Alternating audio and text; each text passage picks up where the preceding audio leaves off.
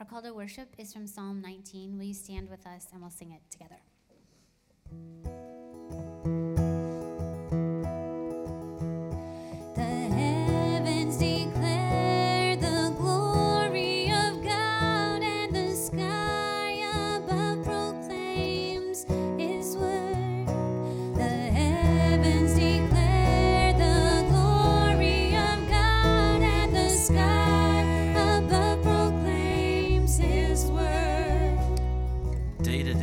Speech, and night to night reveals knowledge. And then he has set a tent for the sun, which comes out like a bridegroom leaving his chamber, and like a strong man runs its course with joy. Its rising is from the end of the heavens, and its circuit to the end of them, and there is nothing hidden from its heat. The heavens declare.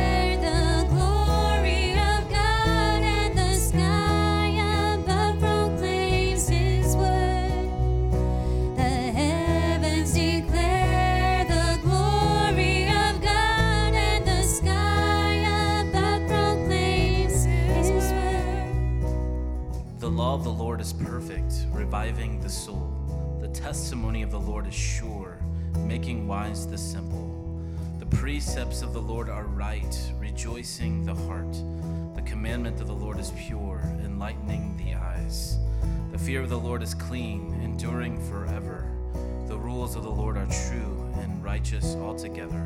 More to be desired are they than gold, sweeter also than honey. Declare the glory of God, and the sky above proclaims His work. The heavens declare the glory of God, and the sky above proclaims His word.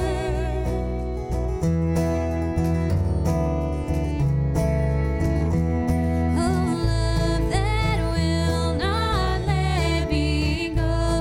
My weary soul in thee, I give thee back the life I owe, that in thine ocean depths its flow may richer, fuller be. Oh, light that follows all my days, I yield my flame. Bring torch to thee, my heart restores its borrowed ray, that in thy sunshine's blaze its day may brighter, fairer be. Oh, joy that seekest me through pain, I cannot close my heart to thee. I trace the rainbow through the rain and feel the promise is not vain, that more shall tearless be. Oh, cross that liftest up my head, I dare not ask to fly from thee. I lay in dust life's glory dead, and from the ground where blossoms red, life that shall endless be.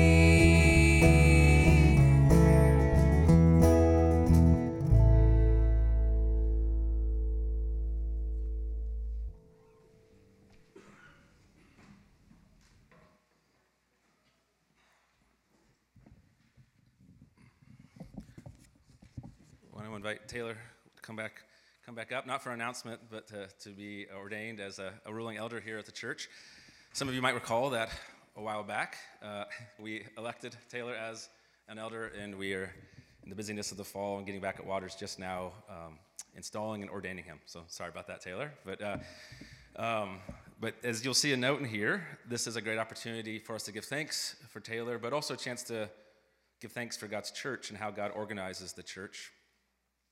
Because God loves us, um, He not only rescues us, but connects us to one another and to a church community. And in that, his care for the church, he sets up leadership. And part of that leadership is called ruling elders. Elders that come from the congregation that you'll see here are nominated by members. Then they go through officer training. Then they go through an exam with the current elders and then presented back to the congregation that you can vote on them. And so Taylor went through that process, and he was elected. And so we are thankful now that we can uh, ask him these vows and set him apart for this work.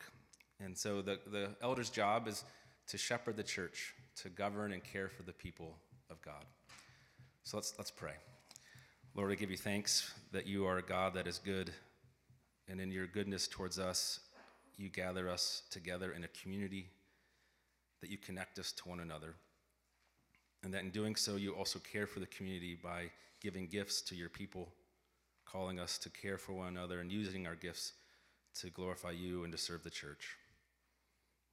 We thank you for that work that you're doing, and we thank you in particular for Taylor and for his family. Thank you for how they are a blessing to us, and we pray that this time that you would set Taylor apart and that we would be able to celebrate this thing, good thing in our church community. In Jesus' name we pray. Amen. So as you'll see in your order, there's six vows that a, a ruling elder takes, and so Taylor, I'll ask these to you, and you can affirm them by saying, I do, and I ask you these before God and for your church. Taylor, do you believe the scriptures of the Old and New Testaments as originally given to be the inerrant word of God, the only infallible rule of faith and practice? Do you sincerely receive and adopt the confession of faith and catechisms of this church as containing the system of doctrine taught in the Holy Scriptures? And do you further promise that if at any time you find yourself out of accord with any of the fundamentals of this system of doctrine, you will on your own initiative make known to your session the change which has taken place in your views since the assumption of this vow? Do you approve the form of government and discipline of the Presbyterian Church in America in conformity with general principles of biblical polity? Do you accept this office and promise faithfully to perform all the duties thereof and to endeavor by the grace of God to adorn the profession of the gospel in your life and to set a worthy example before the church of which God has made you an officer? Do you promise subjection to your fellow elders in the Lord?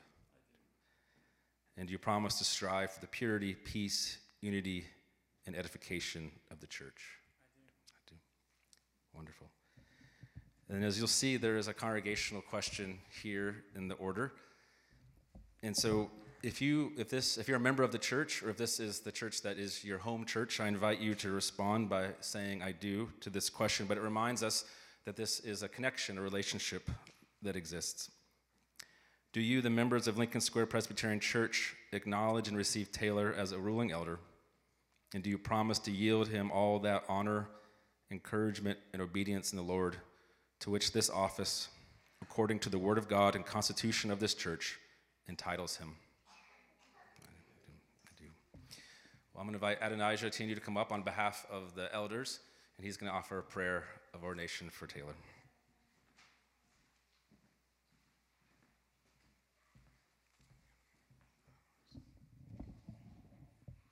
Um, let us pray.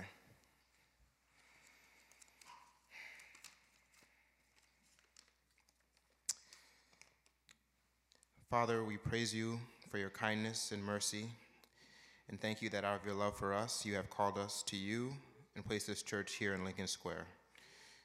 This morning especially, we thank you for our brother Taylor, who you have called specifically to the office of elder, to guide and nurture us as we seek to grow in your love, in love for you, for one another, and for our neighbors. We thank you for the ways in which you have blessed him with a thoughtful and caring heart, with the willingness to see both the ways we witness to the beauty of your creation and the truth that we often deviate uh, and desecrate it, deviate from it and desecrate it. We pray that you bless these gifts that you have given him by con- continuing to draw him near to you, strengthening his faith in the face of trials and despair. Fill his soul with hope, with the hope of your promise. Veil him in your incomparable love. As he serves this congregation, give him a spirit of wisdom and discernment as he reasons together with the elders and deacons for the good of this people and for the glory of your kingdom. We thank you for Anna, Elizabeth, Quinn, Graham, Lillian, and for the way, myriad ways that they love and care for the people of this church. Bless and keep them. In Jesus' name we pray, amen.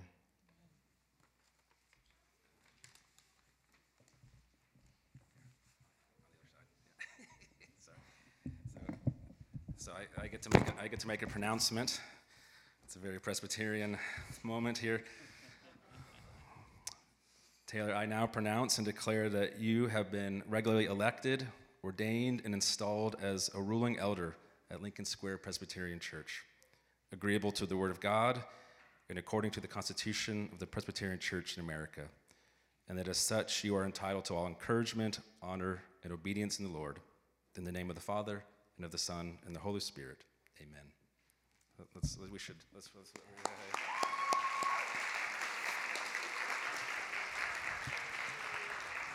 um, and just as the, I asked the congregation a question a moment ago, um, I'm gonna invite Monica Johnson to come up and on behalf of the congregation just to pray a prayer of blessing for the work that God's doing uh, here at Lincoln Square Pres.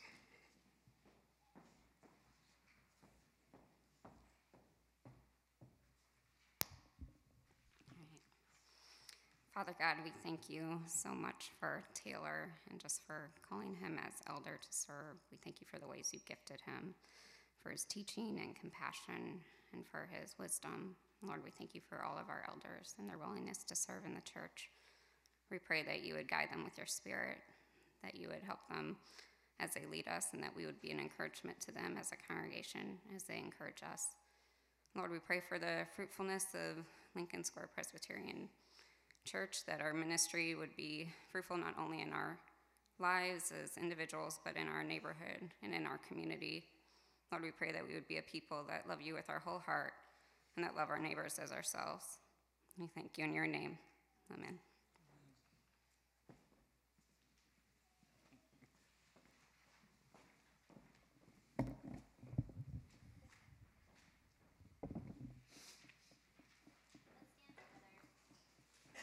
Let's stand together and we'll sing.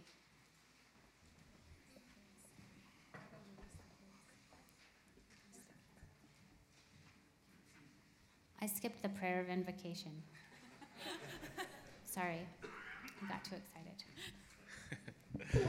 um, before we pray, uh, let's have. We're gonna dismiss the kids first. So kids, uh, so the children are, are dismissed for children's worship, and uh, the junior high is meeting today, so feel free, and uh, let's be seated.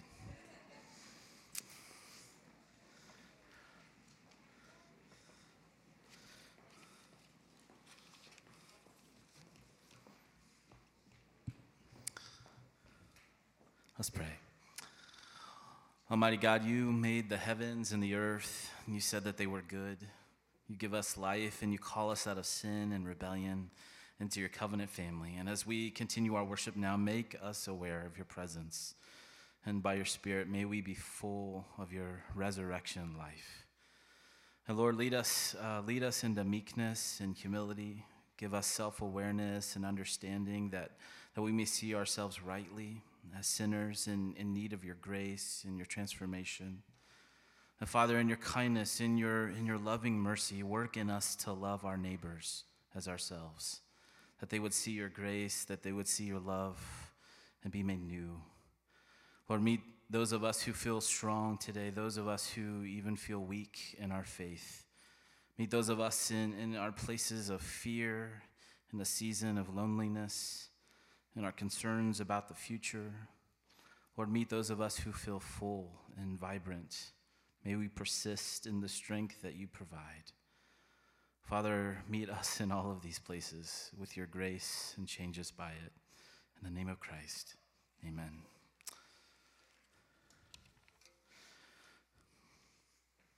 Now we'll stand for real.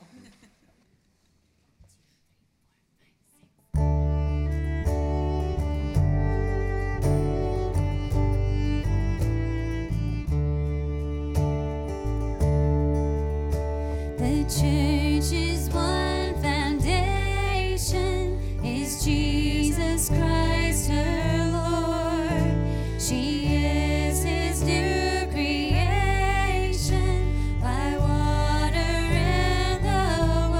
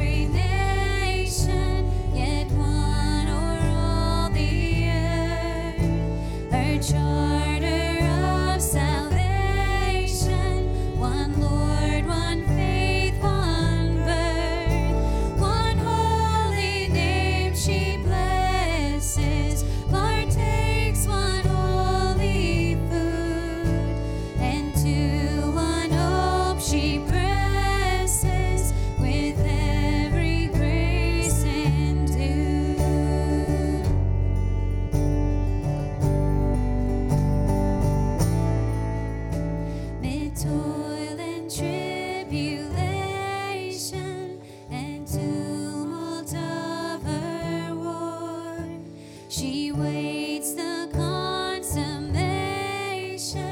of peace forevermore, till with the vision glorious her longing eyes are blessed, and the great church victorious.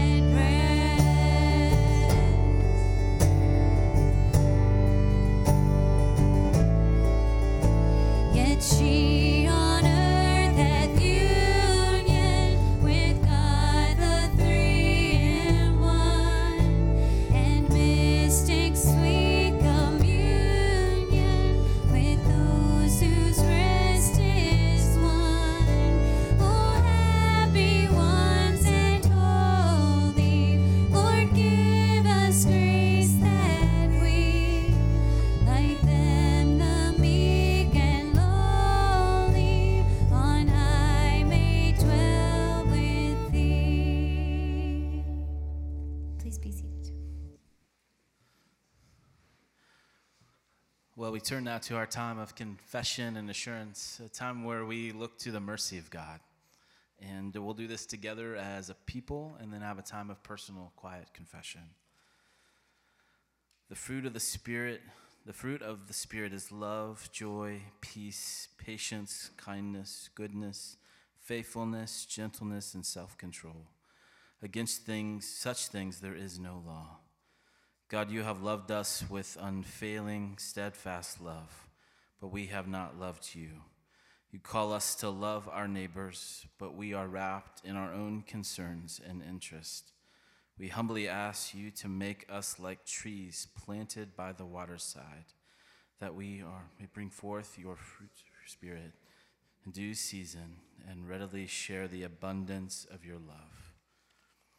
Please take a moment of quiet, personal confession.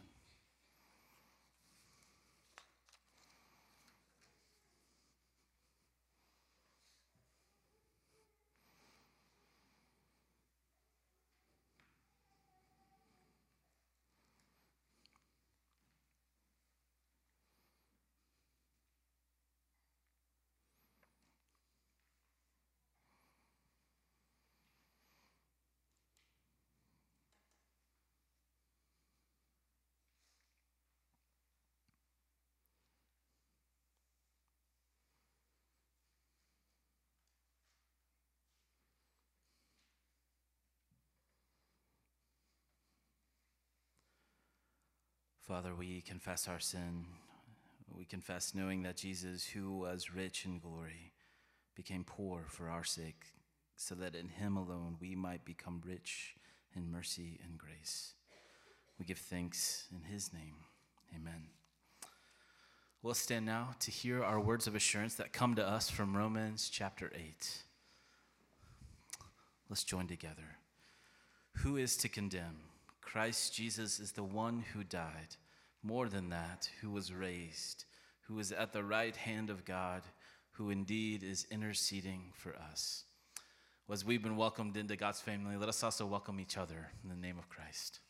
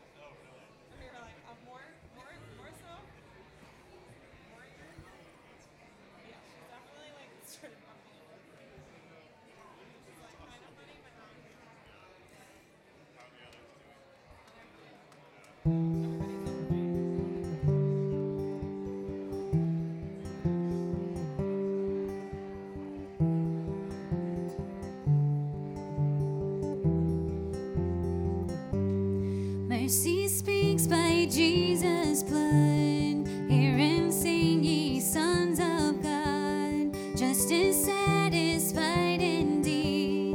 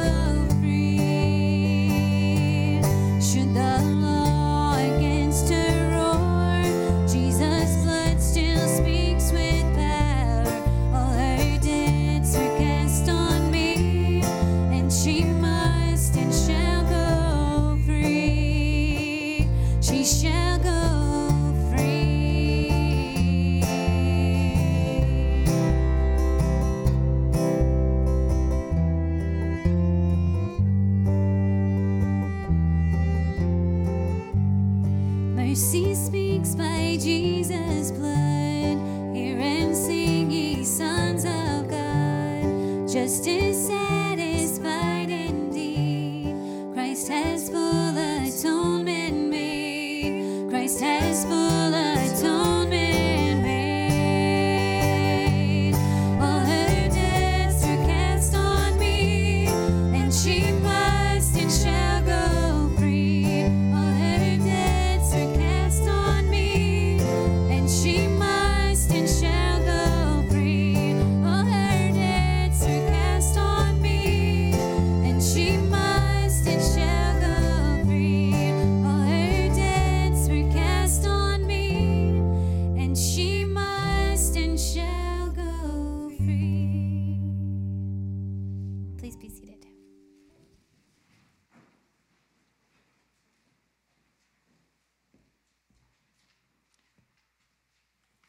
Old Testament lesson is from Isaiah twelve, one through six.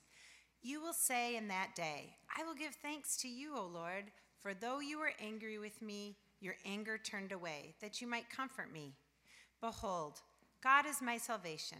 I will trust and will not be afraid. For the Lord God is my strength and my song, and he has become my salvation. With joy you will draw water from the wells of salvation, and you will say in that day, give thanks to the Lord.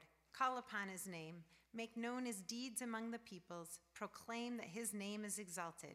Sing praises to the Lord, for he has done gloriously. Let this be made known in all the earth. Shout and sing for joy, O inhabitants of Zion, for great in your midst is the Holy One of Israel. And the New Testament lesson is from Luke twenty-one, five through nineteen. And while some were speaking of the temple, how it was adorned with noble stones and offerings, he said, as for these things that you see, the days will come when there will not be left here one stone upon another that will not be thrown down. And they asked him, Teacher, when will these things be, and what will be the signs when these things are about to take place? And he said, see that you are not led astray, for many will come in my name, saying, I am he, and the time is at hand. Do not go after them. And when you hear of wars and tumults, do not be terrified, for these things must first take place, but the end will not be at once. Then he said to them, nations will rise against nations, and kingdom against kingdom. There will be great earthquakes, and in various places famines and pestilence, and there will be terrors and great signs from heaven. But before all this, they will lay their hands on you and persecute you, delivering you up to the synagogues and prisons, and you will be brought before kings and governors for my name's sake. This will be your opportunity to bear witness. Settle it therefore in your minds, not to meditate beforehand how to answer, for I will give you a mouth and wisdom which none of your adversaries will be able to withstand or contradict. You will be delivered up, even by parents and brothers and relatives and friends, and some of you will be put to death. You will be hated by all for my name's sake, but not a hair of your head will perish. By your endurance, you will gain your lives. This is the word of the Lord.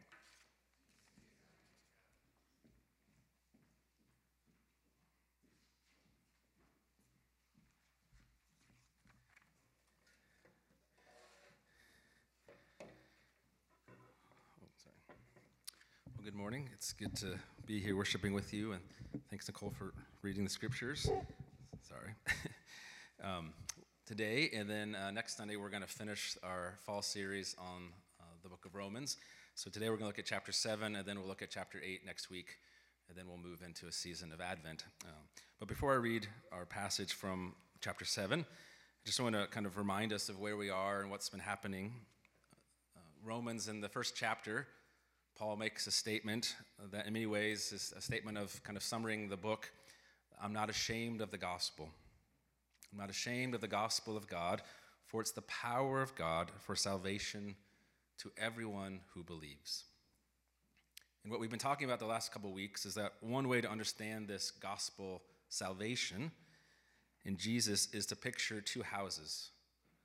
God in power has moved us from one structure to a new one. The Apostle Paul calls our old house the house of Adam, our first father.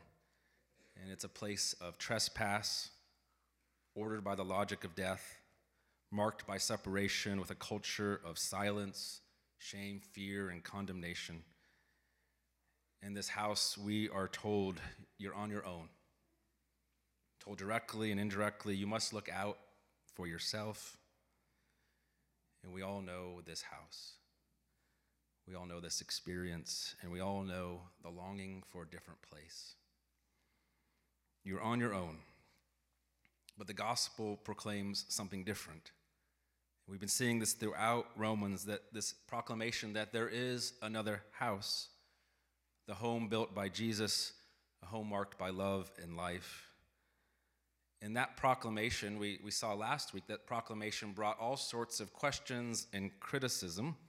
In chapter six, last week, we heard the criticism, something like this: Paul, this, this sounds too good to be true. You keep talking about grace. You even say that as our sin increases or becomes more clear, that grace increases, that grace abounds such that it's always greater than our sin. Paul, are you saying that we should just keep on sinning? Just keep living the old way? And last week we saw in chapter six, Paul respond by saying, no, by no means. If we've left Adam's house where sin reigns, how can we keep living as if we still belong to that house? Do you not realize, do you not remember? We packed up and left that place for good. We live in a new home now, and Jesus has welcomed us in, and we stand in this house under the reign of grace. It's in this house that God has justified and declared fully accepted in Christ the weak and the ungodly. So that answer that Paul gives that we looked at last week leads into more questions, more criticism. That what brings us to chapter seven today. And here the questions center on the, the law of God. The questions center on, does God's law have anything to do with us if we move into this new house? The word law or commandment or written code, these words, are, every one of them is mentioned in the first fourteen verses of chapter seven. And overall, those words are mentioned thirty-five times in the whole chapter. And here's what they're all getting at. The question, Paul, it, it seems like, Paul, you're dismissing God's law. But in Psalm nineteen, which we actually sang here in the beginning of the service, in Psalm nineteen we read, God's law is more precious than gold. God's commandments are sweeter than honey. So are you saying that God's law is bad? That it simply belongs to the old house? Paul, does God's law, does God's commands have anything to do if we live in a new house? So that's the question that our passage is addressing today. So I invite you to look at Romans seven, verse seven through twenty-five with me. It's printed in your order. You can follow there, or you can follow along in your Bible. What then shall we say? That the law is sin? By no means. Yet if it had not been for the law, I would not have known sin, for I would not have known what it is to covet if the law had not said, you shall not covet. But sin, seizing an opportunity through the commandment, produced in me all kinds of covetousness. For apart from the law, sin lies dead. I was once alive apart from the law, but when the commandment came, sin came alive, and I died. The very commandment that promised life proved to be death to me, for sin, seizing an opportunity through the commandment, deceived me, and through it killed me. So the law is holy, and the commandment is holy and righteous and good. Well, does that which is good then bring death to me? By no means. It was sin producing death in me through what is good, in order that sin might be shown to be sin, and through the commandment might become sinful beyond measure. For we know that the law is spiritual, but I am of the flesh, sold under sin. For I do not understand my own actions. For I do not do what I want, but I do the very thing I hate.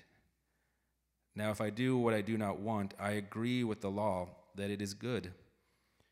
So now it is no longer I who do it, but sin who dwells within me. For I know that nothing good dwells in me, that is, in my flesh. For I have the desire to do what is right, but not the ability to carry it out. For I do not do the good I want, but the evil I do not want is what I keep on doing. Now if I do what I do not want, it is no longer I who do it, but sin who dwells within me. So I find it to be a law that when I want to do right, evil lies close at hand. For I delight in the law of God in my inner being, but I see in my members another law waging war against the law of my mind and making me captive to the law of sin that dwells in my members. Wretched man that I am, who will deliver me from this body of death?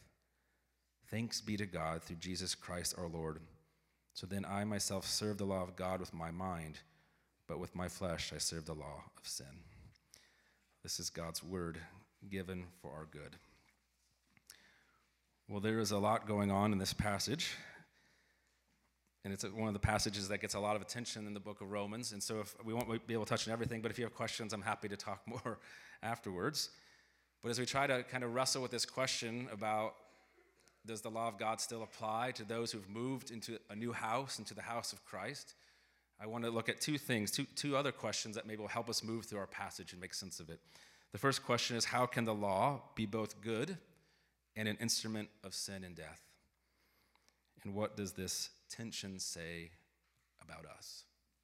So let's start with this first question. How can the law be both good and an instrument of sin and death? Our passage opens, what then shall we say? Is the law sinful? Is it bad? And Paul answers, by no means, it's not sin. God's law is holy, good, and righteous. So then, how can the law, if it's good, prove to be the death of me? And Paul's answer, what we will see, he say in multiple different ways through our passage, is that the law is not bad, it's not sinful, but the law reveals sin. It brings knowledge of sin. In order to point this out, he, he uses a kind of a little narrative around the experience of hearing the law say, you shall not covet, you shall not jealously desire. This good commandment tells us God's will for us. It tells us what neighborly love looks like. Yet in hearing it, it also brings knowledge of sin working in us. I hear, you shall not desire your neighbor's house, your neighbor's possessions, anything that belongs to your neighbor. But I discover upon hearing this that my heart, rather than rejoicing in the gifts and the good of my neighbor or my classmate or my sibling or my coworker, instead of rejoicing, what I find is that the law has now helped me see all sorts of ways that I'm jealous or angry or resentful towards this other person. An example of this is very early in the Bible. In the book of Genesis, we read about two brothers, Cain and Abel. Cain was jealous of his brother Abel. He's jealous because Abel's sacrifice was brought to God, and it was a good sacrifice. And God sees Cain and his jealousy, and he says to him, watch out, watch out, sin is crouching at your door, and it desires, it desires to have you. Sin desires to have you.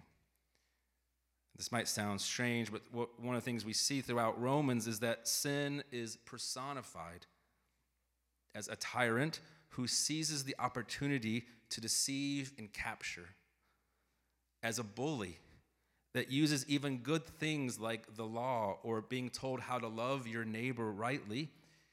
And this bully uses it to hold me down, to show my guilt and my shame and to condemn me. See, the question, how can the law be both good and an instrument of sin and death? Our passage says there's this strange development, the very commandment that promised life, do not covet, proved to be the death of me. The good instruction becomes an occasion to sin. Or to say it this way, and this is the experience that we all have and all of our neighbors, the more we embrace God's law, the more it says to us, you have broken me. You have broken me. Earlier in Romans, Paul gave the example of Israel for this experience. Israel was adopted by God, given the law, and called to be a light to all the nations of the world. Yet what's Israel's experience? They find that they are unable to keep the law.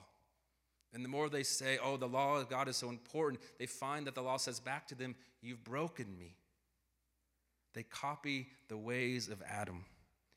And so the good law shows that Jews, just like their Gentile neighbors, are lawbreakers in desperate need of the mercy of the God who can declare the ungodly to be just and accepted. Or to go back to our opening image, the law is not, does not enable me, it does not enable me to get out of the house of Adam. It does not lead us out of our sin. Actually, it intensifies it. It helps us see how bad the house is, how broken things are, how we want to be in a different place. And so what shall we say then? Is the law of God sinful, or is it bad? And as I was thinking about this question, what, a couple of things came to my mind. One is a mirror. Getting rid of the mirror, getting rid of a mirror doesn't change our appearance. Yeah, we know that, right? Getting rid of the mirror doesn't change how we look. Or another one, think of a, of a doctor or a healthcare professional. Ignoring the doctor because we don't like what she says doesn't make our condition go away. Revealing a health problem doesn't mean that the healthcare worker is bad. And so in the same way, the law of God is righteous, yet it reveals our unrighteousness. The law of God is holy, yet through it we see sin's power to twist and to hold us. The law of God is good, yet it does not give us the power to find life. The law of God is good, but it doesn't have the power to change us or to lead us out of the house of Adam. So we're reminded in this question, this opening question, of a foundational part of Romans and of the gospel, that you and I, that we cannot get out from under sin. We cannot get out from under this tyrant and bully through works of the law. We cannot find full acceptance with God and his house through works of the law. We need something more than correct teaching, true statements, or right rules. We need something more. So how can the law be both good and an instrument of sin and death? Well, God's law is good and just. It's not sinful, but it reveals our sin. It reveals sin's work to condemn us and to hold us, but it lacks the power to change us. So what does this tension say about us? If that's the first question, how about the second? What does this tension say about you and me? Well, if we saw earlier that Paul uses a kind of a little mini narrative about you shall not covet. But now we see in this second part of our passage this kind of longer narrative of the battle within us. Maybe some of you have heard this passage before, but it's one that resonates with many people, the experience internally, what Paul describes as the battle between the mind and the flesh, or the inner being and the body of death. What I don't understand about myself is that I decided one way, but then I act another, doing things I absolutely despise. I do not understand my own actions. I do not do what I want, but I do the very thing I hate. For I have the desire to do what is right, but not the ability to carry it out. For I do not do the good I want, but the evil I do not want is what I keep doing. Words written thousands of years ago that speak in a very personal and universal way. There was a headline in the news recently. As the headline says, Japan's oldest toilet smashed. If you see that headline, you have to read the story, I'm pretty sure. What I found was that a five hundred year public bathroom was smashed by a car. But here's the part, the reason I'm telling you. The car was driven by an employee of the Heritage Society. The very person charged with protecting the site accidentally backed his car over it. The poor Japanese bathroom. In that humorous way, how doesn't it somehow summarize us? The very things we want to take care of, the very things we're even called to care for. Marriages, our work, our families, our parenting, our friendships. In these very places we find ourselves not doing the things we want, but actually doing things that we don't want to do. In sad ways, maybe even breaking down the things that we were tasked to care for. And it comes to realize that we all have this problem that we're invited to see, that we, we can figure out the right thing. We can figure out the right thing. But for some reason, we can't manage to do it. We see that a certain course of action is wrong or unhelpful, yet we go ahead and we do it.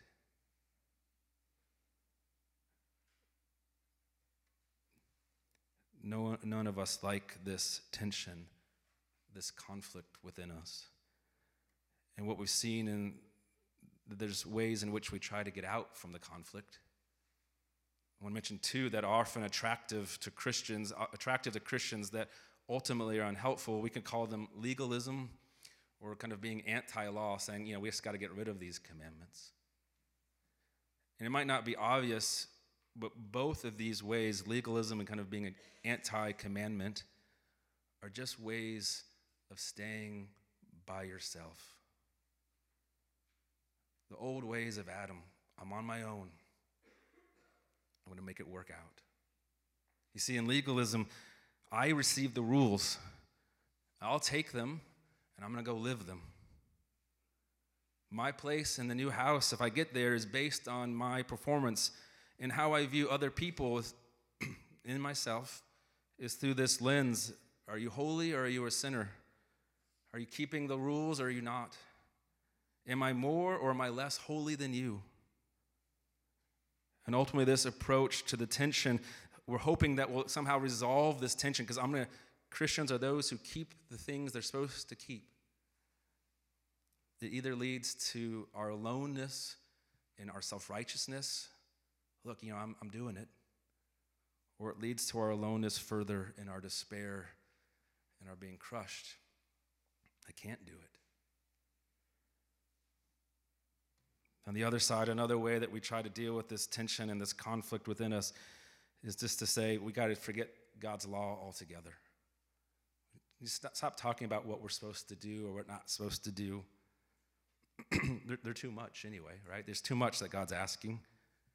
I'm going to let them go, especially when they become a source of tension or when they block my plans and my desires. And I'll feel better when I get rid of the connections that ask something of me. The legalist forgets that we have been welcomed into the house and set free, and that we stand forever fully in the grace of Christ. And the anti-law opposition forgets that it's not the law, but our sin, our fallen fleshly nature that's the problem. And that the law reveals the righteousness of God, reveals true neighborly love, and reveals God's purposes for us. The law reminds us that we're not alone, that we actually have connections to one another and connections to God. Both of these ways, legalism and anti-law, are attractive, but ultimately unhelpful, and they leave us alone. What I want us to see is in this tension, the question, what does the tension say about us? Is the tension invites us to arrive at an honest place. The tension is actually the purpose of the law. to consistently remind you and me, I need something more. I need something more than someone telling me what I'm supposed to do. I need something more. God wants us to be honest about the tension so that we have the full heights of our sin and the full depths of our need, that we may, like Paul, do you see how Paul comes to his conclusion? What a wretched person that I am. But he doesn't stop there. He asks, is there anyone to rescue me? And what he's saying is that the law has brought him to the point again to ask, am I alone? Is there anything besides me and my resources, anyone to help me? And see, what I'm inviting us to think about, what the gospel does, it doesn't take away the law, but it invites us each time we feel its call and the challenge, invites us to answer that question, the gospel's answer. You are not alone. There is someone else, and there are resources far beyond your own. God, in his great love, has rescued you. In Jesus, you've moved into a new house and a new family, and the gospel says that you're secure in this home, not because you somehow found a way to ignore the demands of life or because you somehow fulfilled them, but because God, allowing us to see that he put all of the law and all of our brokenness and all of our longings onto the person of Christ to be cared for once and for all, that we could be in the family. And once there in the family, secure and fully accepted, that we can learn together by the Spirit of God, what is it like to live in new ways? What would it be like to have neighborly love, not so I can earn a place or show that I'm better than my neighbor, but that I can live out the new family that I'm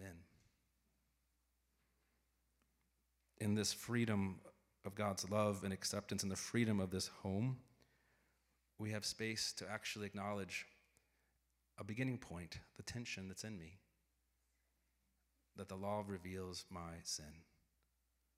And in that freedom to receive forgiveness and to ask God's help to walk in new ways. That's who we hope to be individually and as a church, not those who do all the right things, not those who have found a way to get rid of the demands of God and our neighbors, but to walk in the freedom of God's love in Christ. Those who receive the law as our purpose, but those who are empowered by the gospel, saying that you're at home because of Christ. Amen. Let's pray. Lord, I thank you for who you are, and we thank you for your good word. We pray, Lord, that you'd meet us in those moments of tension and despair, and that you'd remind us that we are not alone, that when we cry out, we need something more or we need help, the Spirit would answer, that we belong to you in Christ. In Jesus' name we pray. Amen. Will you stand with us, please, and we'll sing together.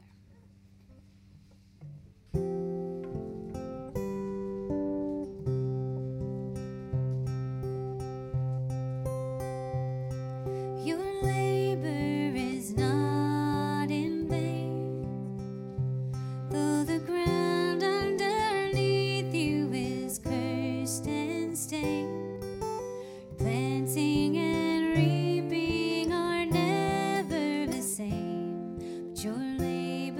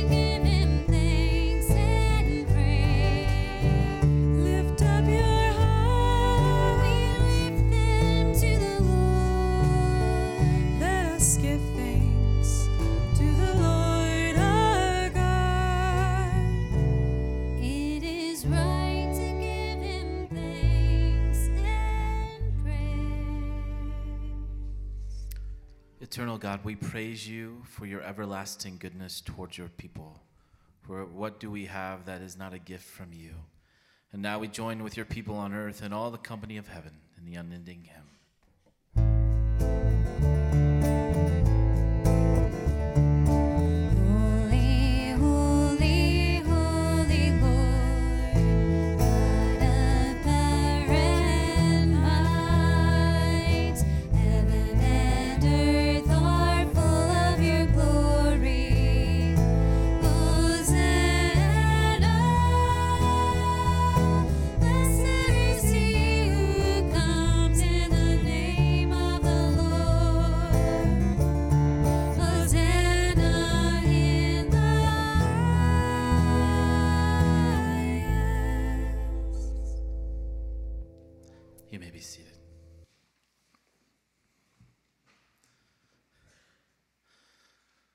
Pastor Chad, he mentions the in the house of Adam.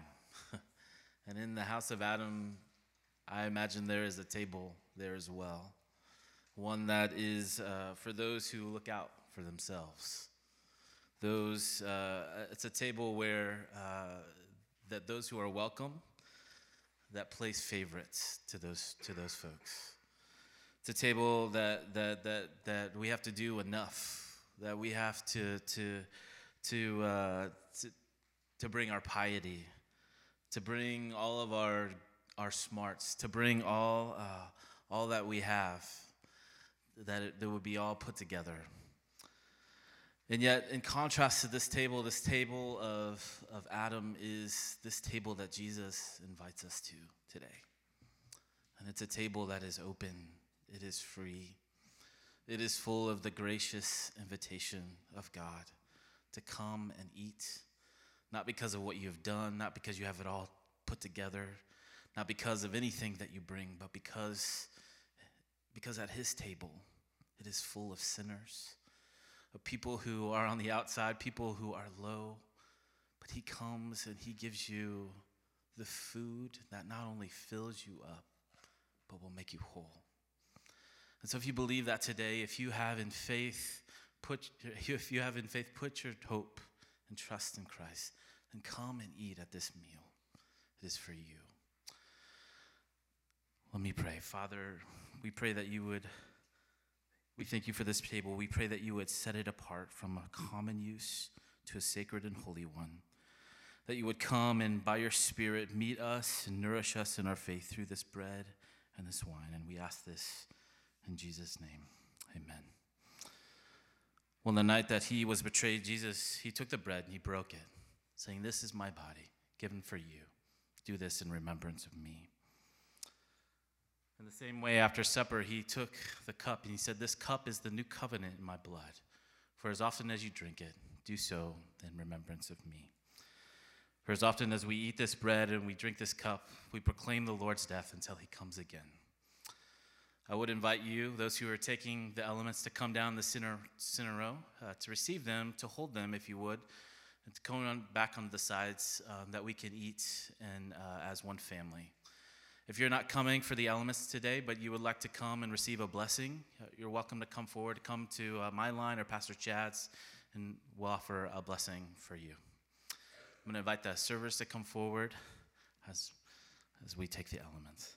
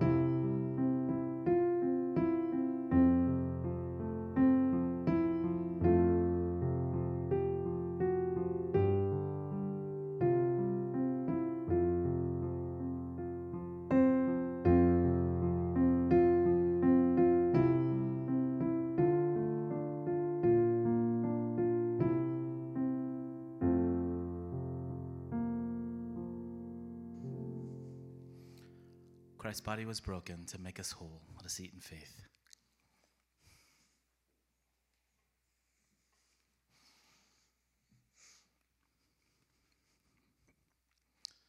Christ's blood was shed to cover all of our sins. Let us drink in faith.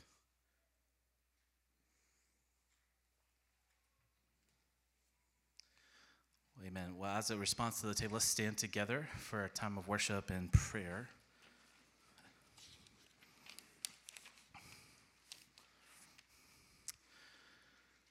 Lord Jesus, you have made known to us the goodness of God by your perfect life, sacrificial death, and glorious resurrection. Help us to trust your goodness as we proclaim the mystery of faith.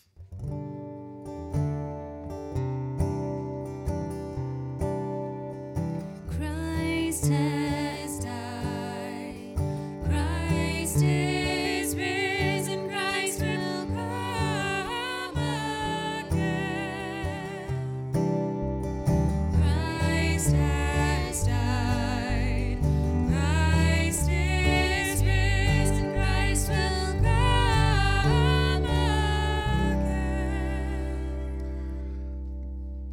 confess our, fa- our faith together through the Apostles' Creed. I believe in God, the Father Almighty, creator of heaven and earth. I believe in Jesus Christ, his only Son, our Lord, who was conceived by the Holy Spirit, born of the Virgin Mary, suffered under Pontius Pilate, was crucified, died, and was buried. He descended into hell. On the third day, he rose again. He ascended into heaven.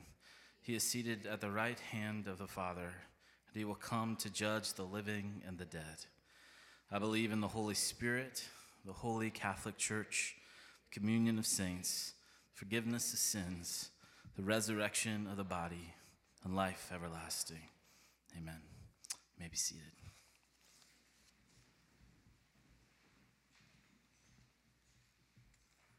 We're going to continue our worship through the giving of our offering as a chance for us to respond to the generosity of God. And so I want to invite uh, the greeters who are collecting offering to come forward. There's a gray basket so you can put your communion cups in, and then the silver uh, plates for offering. Or you can also give through the church website or text so you can see the information in your order. Um, just want to take a moment also to say that you're glad, glad that we're worshiping together today. If you're visiting or relatively new to church, we're really glad that you're here and joined us today. A couple of things just to note. Um, if you don't receive the, the church's weekly email and like to do that, or if you'd like to share your information with the church, um, there's a Q R code in the back of your order, or there's a Connect card on the back table back there. You know, fill it out, and uh, it, we'll make sure that we follow up with you. Other thing to mention is that we are having coffee and bagels after the church service, so hopefully you can stay for that. Uh, because of the weather, we've moved things into the cafeteria. So if you go out the back doors and turn left, you'll see some, some other glass doors there. They're open. You can just open those doors, and the coffee and bagels are in the cafeteria. Um, the kids, the children's worship is in that room, so you better hurry if you want some bagels. No, I'm just kidding. Uh, I'm sure there'll be some bagels left, I'm sure. And the last thing just to mention, I said in the beginning, but uh, we're inviting everybody during the season of Advent to have an Advent wreath and candles that can lead you through the, that season. And so if you would like to pick those up, there are there's some on the back table. If you already have a wreath, you can just grab a bag with the devotion and the candles. Uh, but if you need a wreath, grab those as well. They're back there. And if those all run out today, we'll have some more that we can bring uh, next week as well. Uh, let's continue worshiping God and the, the, the giving of our gifts.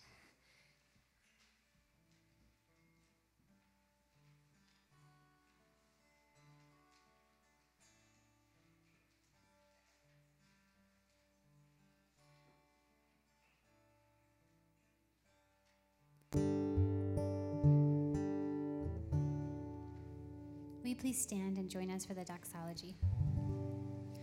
Praise God, from whom all blessings flow. Praise Him, all creatures here below.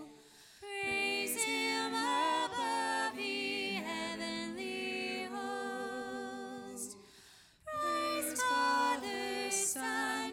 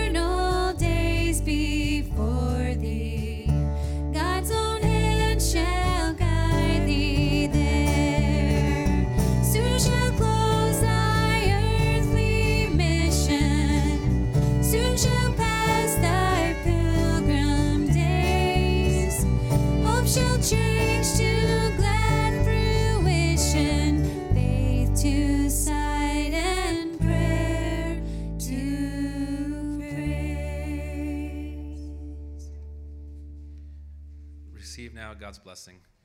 May the love of God the Father, the grace of our Savior Jesus Christ, and the fellowship of the Holy Spirit be with you now and always. Amen. You go in peace.